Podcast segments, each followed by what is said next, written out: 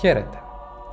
Ο σκοπός του σημερινού podcast είναι να αναδείξει τον πολύ σημαντικό ρόλο της μητέρας στην ανάπτυξη της προσωπικότητας του παιδιού κατά τον πρώτο χρόνο της ζωής του.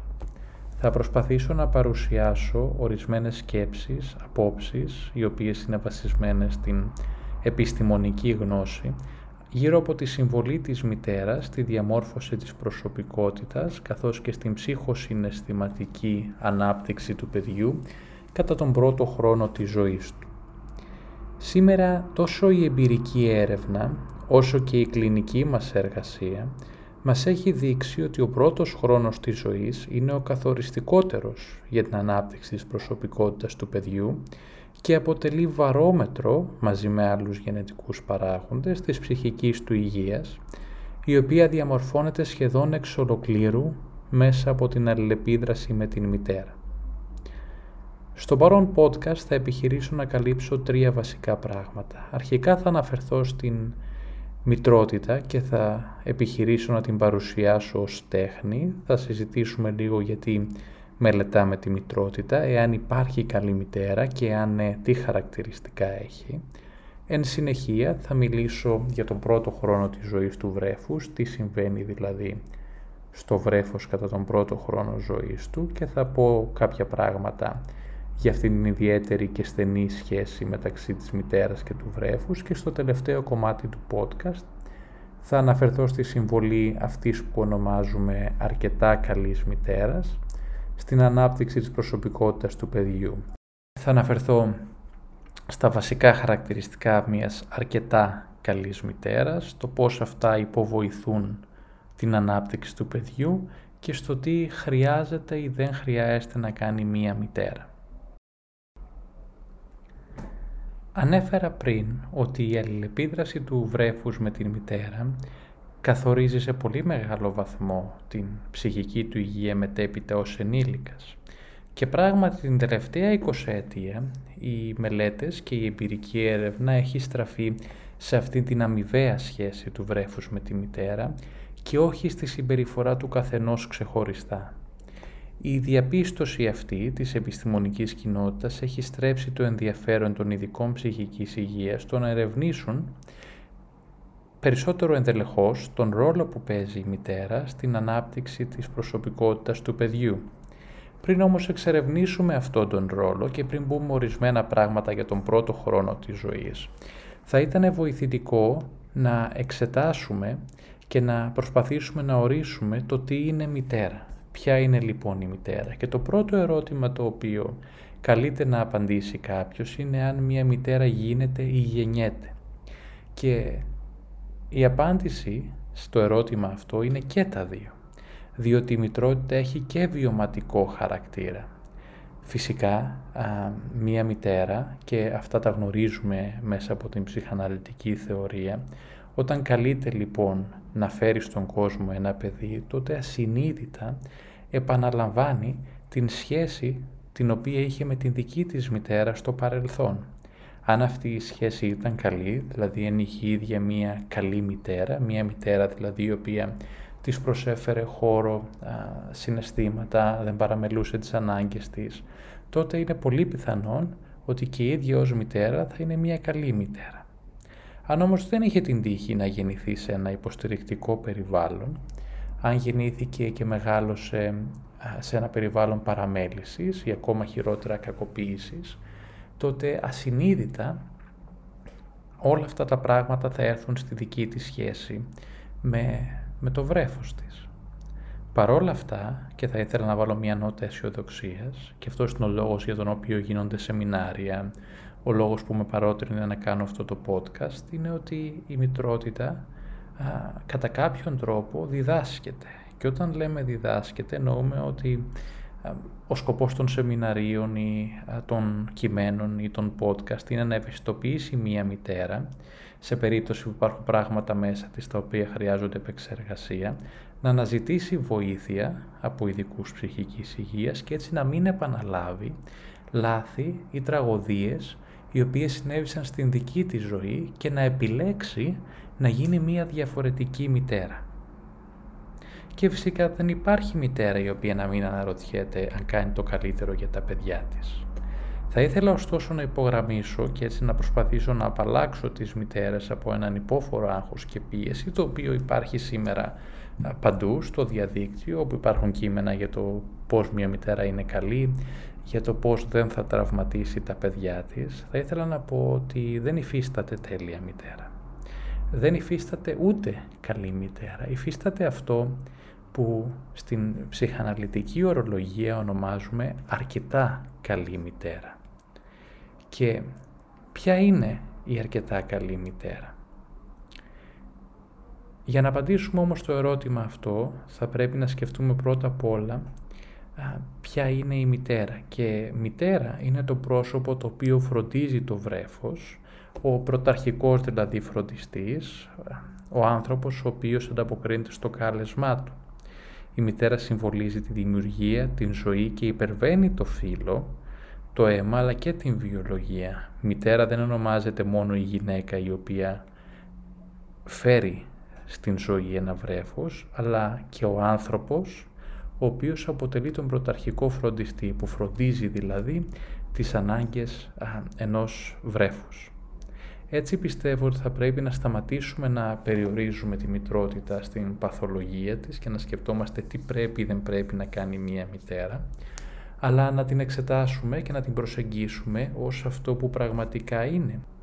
Και η μητρότητα είναι ένα είδος τέχνης και έτσι θα πρέπει να την δούμε, διότι είναι η μητέρα η οποία εισάγει τον κόσμο στο παιδί και το παιδί στον κόσμο, είναι η μητέρα η οποία ανοίγει το είναι της.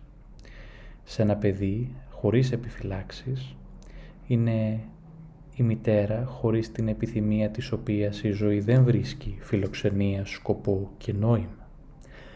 Και σήμερα γνωρίζουμε ότι η απουσία νοήματος στην ζωή, η κατάθλιψη και άλλες πολύ σημαντικές δυσκολίες έχουν τις ρίζες τους σε προβλήματα που υπήρξαν σε εκείνη την περίοδο. Ωστόσο, για να μπορέσουμε να τα απαντήσουμε όλα αυτά, είναι βοηθητικό να ρίξουμε μία ματιά στο τι συμβαίνει στον πρώτο χρόνο της ζωής του βρέφους.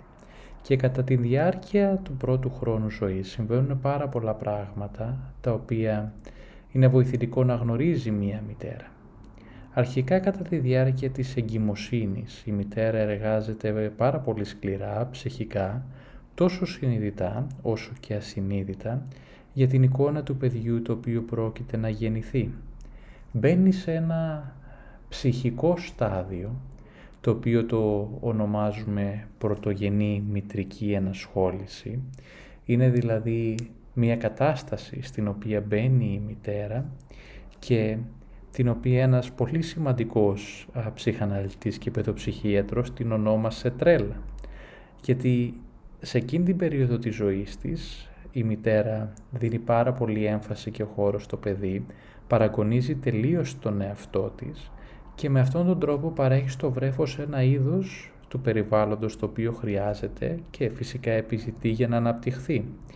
Η κατάσταση αυτή ξεκινάει περίπου στο τέλος της εγκυμοσύνης και συνεχίζει μερικούς μήνες μετά τη γέννηση του παιδιού, όπου η μητέρα είναι πλήρως αφοσιωμένη στο παιδί, είναι πλήρως προσκολλημένη πάνω του και αυτό είναι πάρα πολύ σημαντικό, το ότι δηλαδή το βρέφος φαίνεται σαν να αποτελεί μέρος του εαυτού της μητέρας και η οποία ταυτίζεται μαζί του, αλλά κατά τη διάρκεια αυτής της περίοδου η μητέρα είναι πάρα πολύ ευάλωτη, βρίσκεται σε μια κατάσταση εξάρτησης, η οποία είναι πολύ βοηθητική για να μπορέσει η ίδια να παρέχει συναισθηματική στήριξη και φροντίδα στο παιδί και φυσικά για το παιδί για να επιβιώσει, αλλά είναι μια περίοδος όπου η μητέρα είναι τρωτή.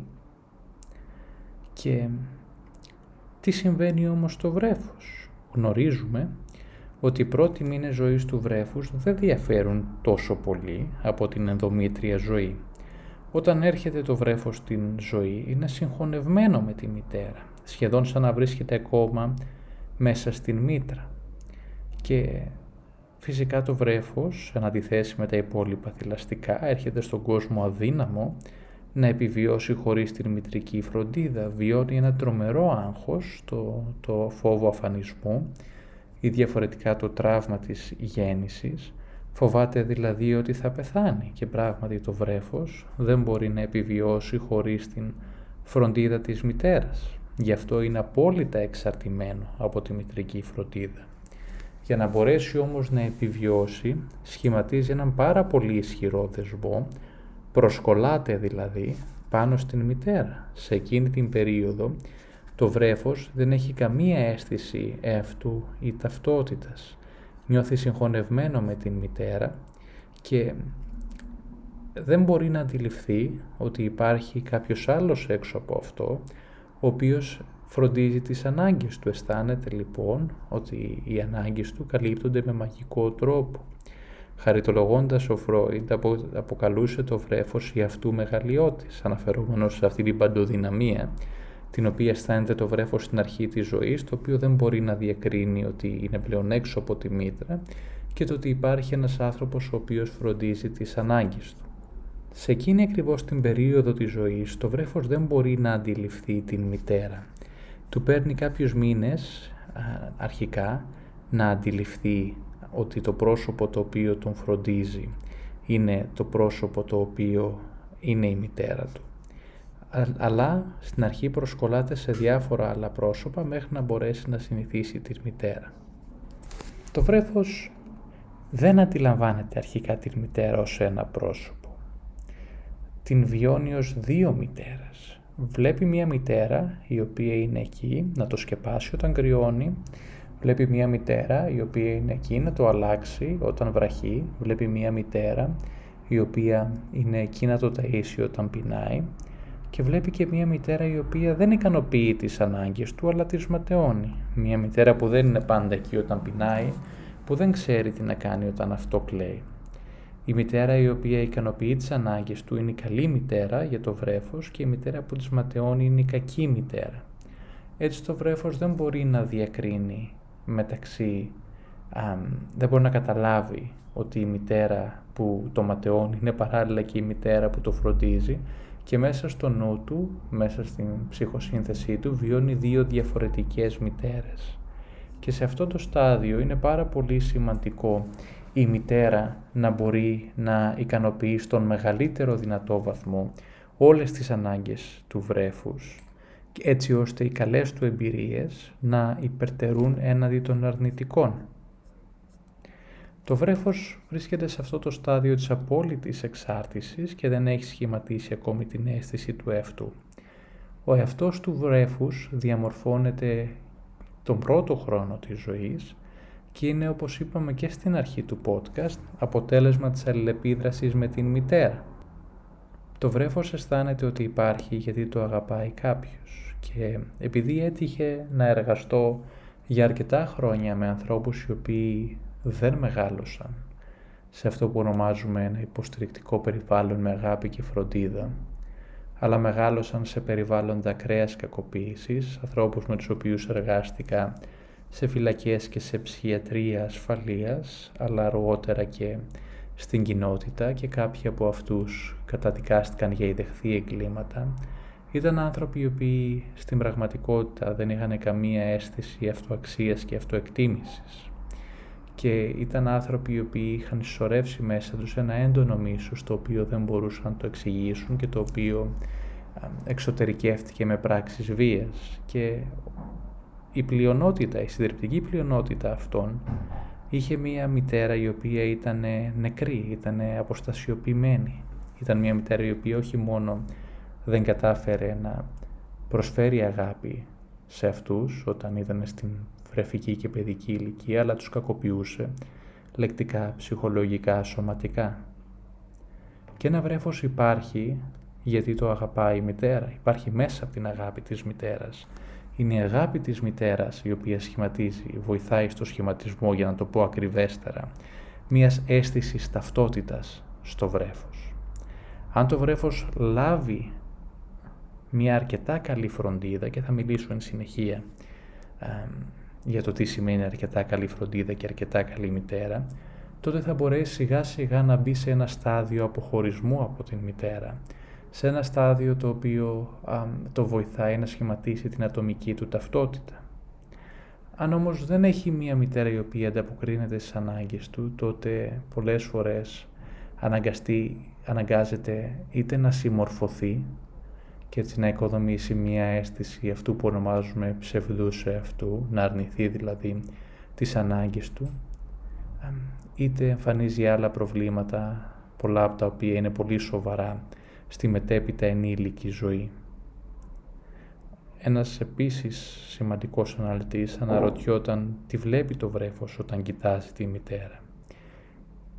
Και η απάντηση στο ερώτημα αυτό ήταν ότι το βρέφος βλέπει τον εαυτό του. Αν το βρέφος λοιπόν βλέπει μια μητέρα που το αγαπά, που το φροντίζει, τότε αρχίζει και οικοδομεί μια πιο στέρεη αίσθηση αυτού. Αρχίζει και αισθάνεται ότι η ύπαρξή του έχει νόημα.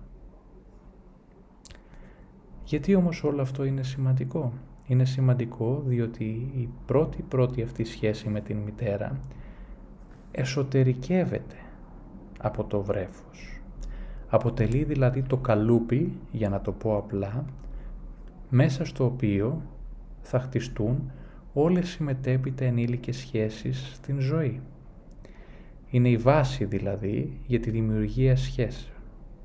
Αν ένας άνθρωπος έχει μια καλή σχέση με την μητέρα του, αισθάνεται ότι αξίζει και αργότερα προσεγγίζει τους α, υπόλοιπους ανθρώπους στη ζωή συμπληρωματικά. Δηλαδή αναζητά συντρόφους, συνοδοιπόρους στη ζωή. Αν όμως ένας άνθρωπος δεν έχει λάβει αυτή την αγάπη και συνήθως είναι αυτοί οι άνθρωποι οι οποίοι για παράδειγμα ερωτεύονται παράφορα γιατί αναζητούν μια δεύτερη μητέρα η οποία όμως στη φαντασία τους θα δώσει το αντίδοτο σε όλο τον πόνο τον οποίο αισθάνονται, μια μητέρα η οποία θα τους αποδεχθεί ανεφόρον και μια μητέρα η οποία θα τους αγαπήσει χωρίς οι ίδιοι να κάνουν τίποτα. Και φυσικά απογοητεύονται γρήγορα γιατί αυτό δεν συμβαίνει στην ενήλικη ζωή, είναι μόνο αυτή η πολύ σύντομη περίοδος στη ζωής ενός ανθρώπου που η μητέρα παρέχει αυτήν την φροντίδα ή δεν την παρέχει και είναι δύσκολο να επαναληφθεί. Έτσι λοιπόν οι άνθρωποι οι οποίοι δεν έχουν λάβει τη φροντίδα αυτή την να αντιμετωπίζουν σοβαρά προβλήματα στις σχέσεις τους, έχουν αυτό που ονομάζουμε ε, ανασφαλή δεσμό, δηλαδή τείνουν να εξειδανικεύουν τους άλλους ανθρώπους, να τους φτιάχνουν μεγαλύτερους δηλαδή στο νου τους και επιθυμούν να φροντιστούν σε έναν βαθμό ο οποίος όμως δεν είναι ενήλικας. Δεν είναι δηλαδή, δεν συμβαίνει στην ενήλικη ζωή. Υπάρχουν δύο τρόποι με τους οποίους σχετίζεται κανείς με τον κόσμο, με ασφάλεια και με ανασφάλεια. Η ασφάλεια έχει να κάνει με το ότι εγώ αξίζω.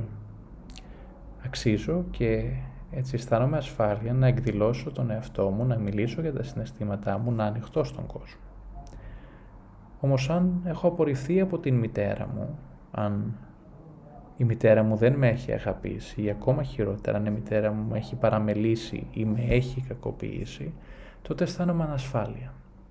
Προσεγγίζω τον κόσμο με καχυποψία, προσεγγίζω τον κόσμο με φόβο και δεν μπορώ να σχετιστώ με τους άλλους ανθρώπους. Η ζωή μου, οι σχέσεις μου, οι φιλικές και οι ερωτικές κυρίως, κυρίως οι ερωτικές γιατί αυτές είναι πιο κοντά στην πρώτη μετρική σχέση, έχουν πολύ σημαντικά προβλήματα.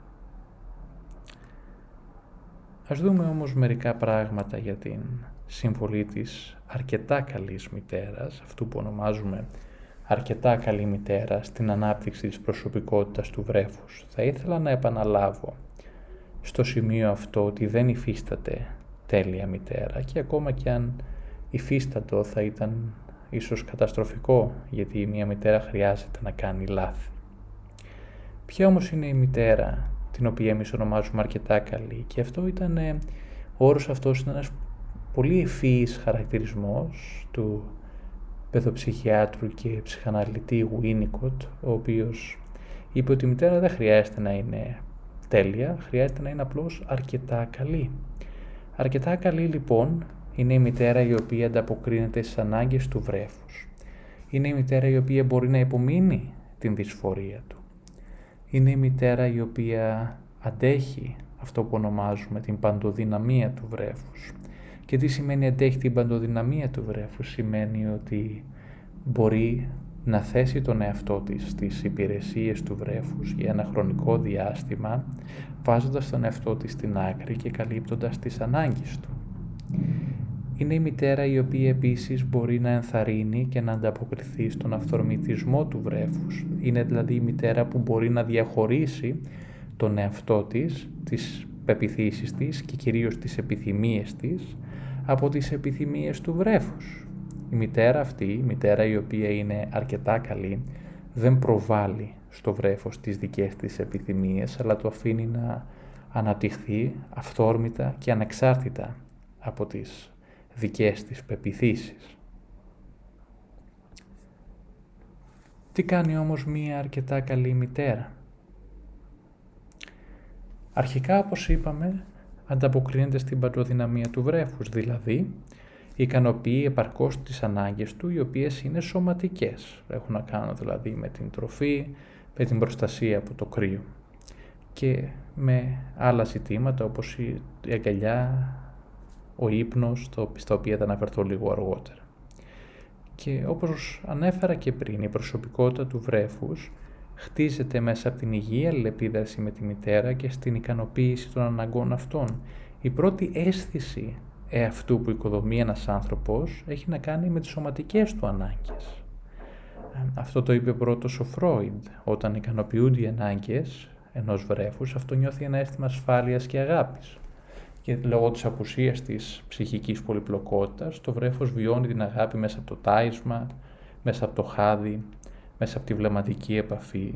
Και όταν αυτά υπάρχουν αρχικά, όταν ικανοποιούνται οι σωματικές του ανάγκες, τότε το βρέφος αισθάνεται ότι υπάρχει. Όπως είπαμε, υπάρχω γιατί με αγαπούν και υπάρχω α, γιατί με φροντίζουν. Και όταν δεν ικανοποιούνται οι ανάγκες αυτές, τότε α, αντιμετωπίζει έντονο άγχος. Για αυτόν τον λόγο λέμε ότι τον πρώτο χρόνο της ζωής η μητέρα θα πρέπει να δίνει τα πάντα στο παιδί, τα πάντα, χωρίς όρια και χωρίς να προσπαθεί να ελέγξει τη δοτικότητά της, οι οποίες είναι απόψεις που δεν έχουν καμία επιστημονική βάση. Τον πρώτο χρόνο δίνουμε λοιπόν στο παιδί όλα όσα μπορούμε, όσον αφορά τις αγκαλιές, το χάδι, την αγάπη. Γιατί αν τα πάρει όλα αυτά το παιδί τον πρώτο χρόνο της ζωής, δεν θα χρειάζεται να τα αναζητήσει αργότερα. Θα επέλθει ένα είδος συναισθηματικού κορεσμού. Αν όμως δεν τα πάρει, τότε θα εξελιχθεί σε έναν δόν κιχώτη της ζωής, ο οποίος θα περιφέρεται μέσα στην ζωή, μέσα στην ύπαρξη, αναζητώντας πράγματα τα οποία δεν πήρε και η τραγωδία είναι ότι δεν θα μπορέσει ποτέ να τα πάρει. Ένα άλλο χαρακτηριστικό της αρκετά καλής μητέρας είναι η ικανότητά της να αφουγκράζεται τις ανάγκες του βρέφους και να είναι διαθέσιμη για αυτές. Για να μπορέσει να το κάνει αυτό μία μητέρα, θα πρέπει να μπορεί αφενός να αντέξει την δυσφορία και το κλάμα ενός βρέφους και να προσπαθήσει να καταλάβει αυτό που προσπαθεί να της επικοινωνήσει. Και αυτό είναι κάτι το οποίο είναι πάρα πολύ δύσκολο. Είναι πάρα πολύ δύσκολο για μια μητέρα αφενός να αντέξει την δυσφορία και το κλάμα ενός βρέφους και κυρίως να προσπαθήσει να του ερμηνεύσει, να το κατανοήσει. Θα πρέπει λοιπόν η ίδια η μητέρα να έχει μία αντοχή στην ματέωση, να μπορεί να αντέχει το ότι δεν ξέρει και να μπορεί να αντέχει τη δυσφορία του βρέφους. Γιατί αν η μητέρα αντέξει την δυσφορία του βρέφους και αν μπορέσει να τη μεταφράσει, δηλαδή να την αποκωδικοποιήσει, τότε αυτόματα και το βρέφος αποκτά την ικανότητα να μπορεί να αντέχει την δυσφορία του και όταν η μητέρα καταφέρει να βάζει λόγια στην δυσφορία αυτή, μπορεί να αντιλαμβάνεται τα συναισθήματά του. Και αυτό είναι άλλη μια σημαντική συνεισφορά της αρκετά καλής μητέρας. Βάζει λόγια και ερμηνεύει, αφουγκράζεται τις ανάγκες και υπομένει της, την δυσφορία που προκαλεί το κλάμα, οι φωνές, η, η γενικότερη ε, δυσφορία του βρέφους. Θα ήθελα στο σημείο αυτό να φέρω ένα παράδειγμα από μία αρκετά καλή μητέρα πριν από αρκετά, πριν από αρκετά χρόνια όταν έκανα την δική μου παρατήρηση βρέφου στα πλαίσια της αναλυτικής μου εκπαίδευσης όπου ήταν μια νεαρή μητέρα σε ένα προάστιο έξω από το Λονδίνο η οποία είχε ένα παιδί το οποίο, ένα βρέφος το οποίο είχε την ατυχία να έρθει στον κόσμο αυτόν με πάρα πολλά προβλήματα. Προβλήματα στα νεφρά του. Είχε κόκκινα εξανθήματα σε όλο του το σώμα, είχε μια αλλεργική κατάσταση τις οποίες αυτή τη στιγμή δεν θυμάμαι το όνομα, αλλά προκαλούσε αφόρητο κνισμό στο βρέφος. Είχε επίσης προβλήματα α, άλλου είδους, για παράδειγμα γαστροϊσοφαγική παλινδρόμηση και βίωνε έντονο πόνο και δυσφορία. Φανταστείτε ένα βρέφος να νιώθει όλα αυτά και να μην μπορεί να τα εκφράσει. Γιατί αυτό είναι άλλη μια δυσφορία ενός ανθρώπου και ένα μεγάλο τραύμα το ότι το βρέφος δεν μπορεί να λεκτικοποιήσει τα συναισθήματά του. Όταν επισκεπτόμουν την μητέρα αυτή με το παιδί, το βρέφος έκλαιγε γοερά για περίπου 50 από τα 60 λεπτά της δικής μου παρουσίας και έκλαιγε πάρα πολύ έντονα σε σημείο που ήταν δύσκολο για τον πατέρα που βρίσκονταν εκεί αλλά και για μένα τον ίδιο να είμαι εκεί, να, να το ακούω να κλαίει.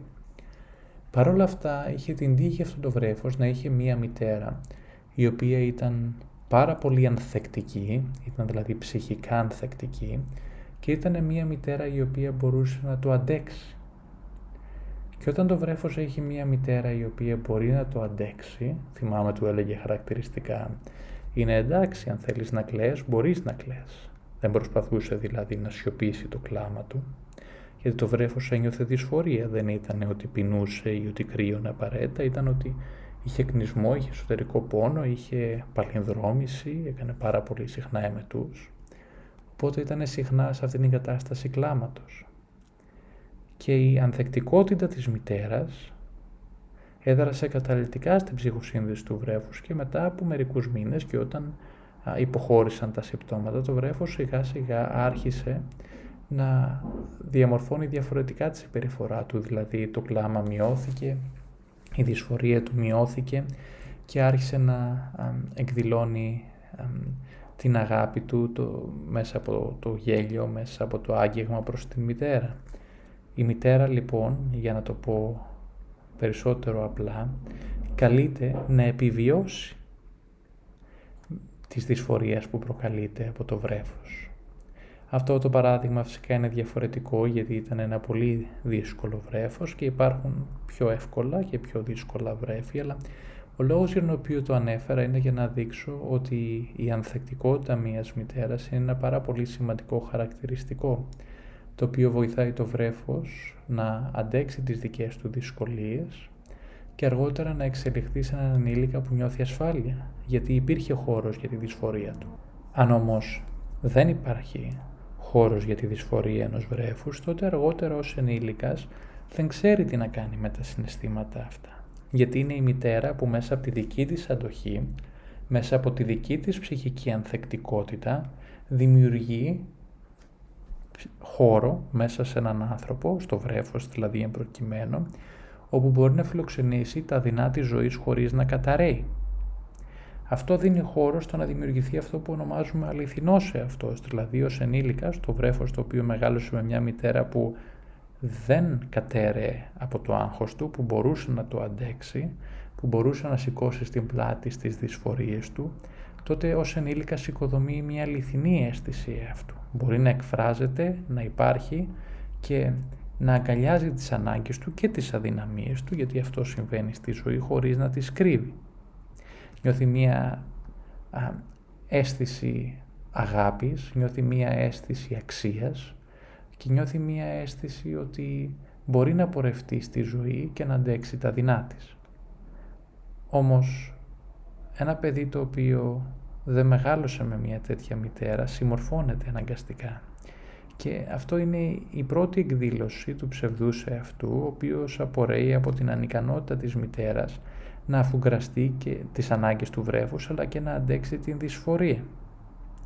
Μία μητέρα η οποία δεν είναι αρκετά καλή, αυτό που ουσιαστικά κάνει μεταξύ άλλων Και δεν αναφέρομαι σε μια μητέρα η οποία είναι κακοποιητική, αλλά αναφέρομαι σε μια μητέρα η οποία αποτυγχάνει να ανταποκριθεί σε αυτό που είπαμε πριν και ορίσαμε ως την αυθόρμητη χειρονομία του βρέφους, αλλά υποκαθιστά την χειρονομία αυτή με την δική της χειρονομία, δηλαδή αντί να καλύψει και να αφουγκραστεί τις ανάγκες του βρέφους, ουσιαστικά προβάλλει πάνω του δικές της ανάγκες, δικές της πεπιθήσεις και δικές της φαντασιώσεις. Αυτό έχει ως αποτέλεσμα το βρέφος να εξελιχθεί σε έναν ενήλικα ο οποίος φοράει την πανοπλία του ψεύτικου όπως είπαμε αυτού. Ανακεφαλαιώνοντας λοιπόν, αρχικά η αρκετά καλή μητέρα ανταποκρίνεται στις σωματικές ανάγκες του βρέφους, η οποία του δίνει, οι οποίες με του δίνουν μια αίσθηση ύπαρξης και προσπαθεί να αντέξει την δυσφορία του, να επιβιώσει από την δυσφορία αυτή. Ποιοι όμως είναι κάποιοι πιο πρακτικοί τρόποι που το κάνει αυτό η μητέρα; Ένας πολύ σημαντικός τρόπος μέσα από το οποίο το βρέφος νιώθει αγάπη και προστασία είναι το κράτημα και το χάδι. Και το κράτημα είναι πολύ σημαντικό, όχι μόνο γιατί το βρέφος είναι κοντά στη μητέρα, έχει τη μυρωδιά της, νιώθει ασφάλεια, αλλά κυρίως γιατί μέσα από το κράτημα το βρέφος αισθάνεται μία αίσθηση συνοχής και ασφάλειας. Το χάδι από την άλλη είναι εξίσου σημαντικό, διότι δίνει πάλι μία αίσθηση αγάπης, αλλά βοηθάει ένα βρέφος να καθορίσει τα σωματικά του όρια, από πού αρχίζει και από πού τελειώνει.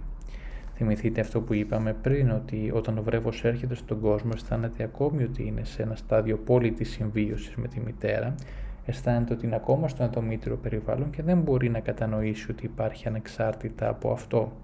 Συνεπώς αισθάνεται ότι είναι ενωμένο ακόμα με τη μητέρα. Μέσα από το χάδι όμως αρχίζει και αποκτά μία αίσθηση, μία αίσθηση του σώματός του που αρχίζει δηλαδή και που τελειώνει. Και το κράτημα, το οποίο επιτρέπει στη μητέρα να αισθάνεται το σώμα του βρέφους στις εντάσεις,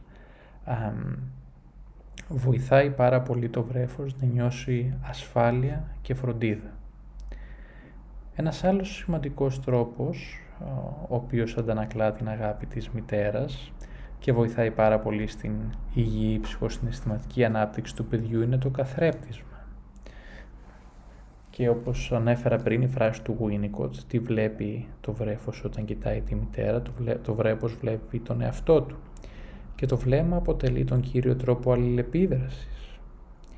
Βοηθάει λοιπόν το βρέφος, την, βοηθάει λοιπόν το βρέφος να έχει μια μητέρα η οποία έχει εκφραστικό βλέμμα, μια μητέρα στις οποίες το βλέμμα καθρεφτίζεται η αγάπη και η φροντίδα.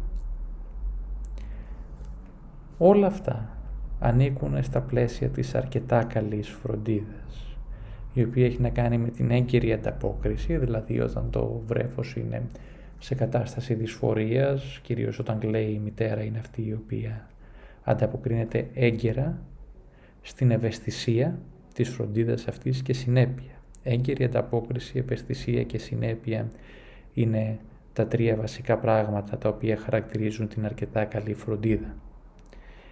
Η μητέρα, η οποία παρέχει μια αρκετά καλή φροντίδα, αφού γκράζεται τις ανάγκες και το κλάμα του βρέφους, προσπαθεί να κατανοήσει και εκφράζει την, τα συναισθήματά της μέσα από το αγκάλιασμα, το χάδι, προσφέρει αδιαπραγμάτευτα το, το στήθος της, το στήθος το λέω συμβολικά, μπορεί να είναι το μπιμπερό και επιτρέπει στο βρέφος να μπει στον κόσμο της, χωρίς να απειλείται.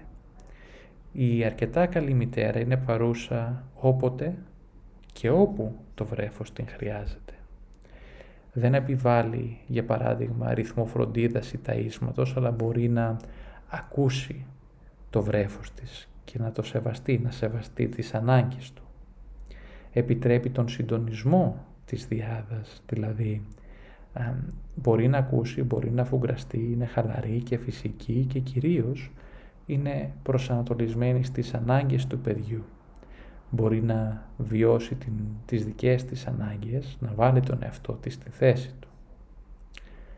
Αν όλα αυτά εξελιχθούν ομαλά, αν δηλαδή η μητέρα μπορέσει και να παρέχει αυτό το περιβάλλον το οποίο την αρκετά καλή αυτή φροντίδα και αυτό το αρκετά καλό περιβάλλον, σιγά σιγά το βρέφος μπαίνει σε ένα άλλο στάδιο ζωής, όπου η μητέρα απομακρύνει μετά τον πρώτο χρόνο την, α, την βοήθεια και την υποστήριξή της και παρέχει σταδιακή αποτυχία στην άμεση απόκριση. Ε, μέσα από αυτή τη σταδιακή αποτυχία βοηθάει το παιδί να μάθει να ανέχεται την ανεπάρκεια και έτσι εισάγει το παιδί στον κόσμο των κανόνων και των ορίων. Όταν αναφερόμαστε όμως σε ισορροπημένη και ικανοποιητική λειτουργία αλληλεπίδρασης, ουσιαστικά μιλούμε για σταθερότητα, για ευελιξία και για πληρότητα δοσίματος και συναισθημάτων. Αυτά είναι άλλα τρία χαρακτηριστικά της αρκετά καλής μητέρας. Κάτι το οποίο ίσως είναι σημαντικό να αναφέρω είναι οι συγκρούσεις που βρίσκονται μέσα σε μία μητέρα οι οποίες έχουν να κάνουν με τη δικτή της ταυτότητα, δηλαδή την ταυτότητα της γυναίκας και την ταυτότητα της μητέρας. Και όταν υπάρχει πλήρης επικέντρωση στο βρέφος και η μητέρα παραμελεί την γυναικεία της ταυτότητα και βρίσκεται κάτω την κυριαρχία της μητρικής της ταυτότητας, τότε αρχίζει και αγνοεί ένα κομμάτι του εαυτού της, το οποίο είναι πάρα πολύ σημαντικό. Θα πρέπει δηλαδή η γυναίκα να είναι σε θέση να βλέπει τον εαυτό της και έξω από τον μητρικό της ρόλο. Πάρα πολλές μητέρες ανησυχούν για συναισθήματα θυμού, τα οποία δημιουργούνται στη σχέση με το βρέφος και θυμάμαι ότι τη μητέρα που παρακολουθούσα εγώ με το παιδί, θυμάμαι να λέει ότι νιώθω πάρα πολύ μεγάλο θυμό γιατί από τότε που ήρθε στη ζωή μου το, το, το βρέφος δεν μπορώ πλέον να βγαίνω έξω, δεν μπορώ να πάω στη δουλειά, δεν έχω τόσο χρόνο να δω ανθρώπους που είναι αγαπημένοι και αυτό είναι απόλυτα φυσιολογικό. Και το ονομάζουμε μητρική αμφιθυμία, δηλαδή την ικανότητα της μητέρας να συγκεράσει μέσα της, να συνενώσει μέσα της συναισθήματα αγάπης και μίσους απέναντι στο παιδί. Το μίσος το χρησιμοποιώ περισσότερο ψυχαναλυτικά, αναφέρομαι δηλαδή σε δυσφορία, στην οργή και στον θυμό που που νιώθει μια μητέρα απέναντι στο βρέφος και αυτό είναι απολύτως φυσιολογικό. Φυσικά υπό την προϋπόθεση ότι η αγάπη πάντοτε υπερτερεί του θυμού και της οργής.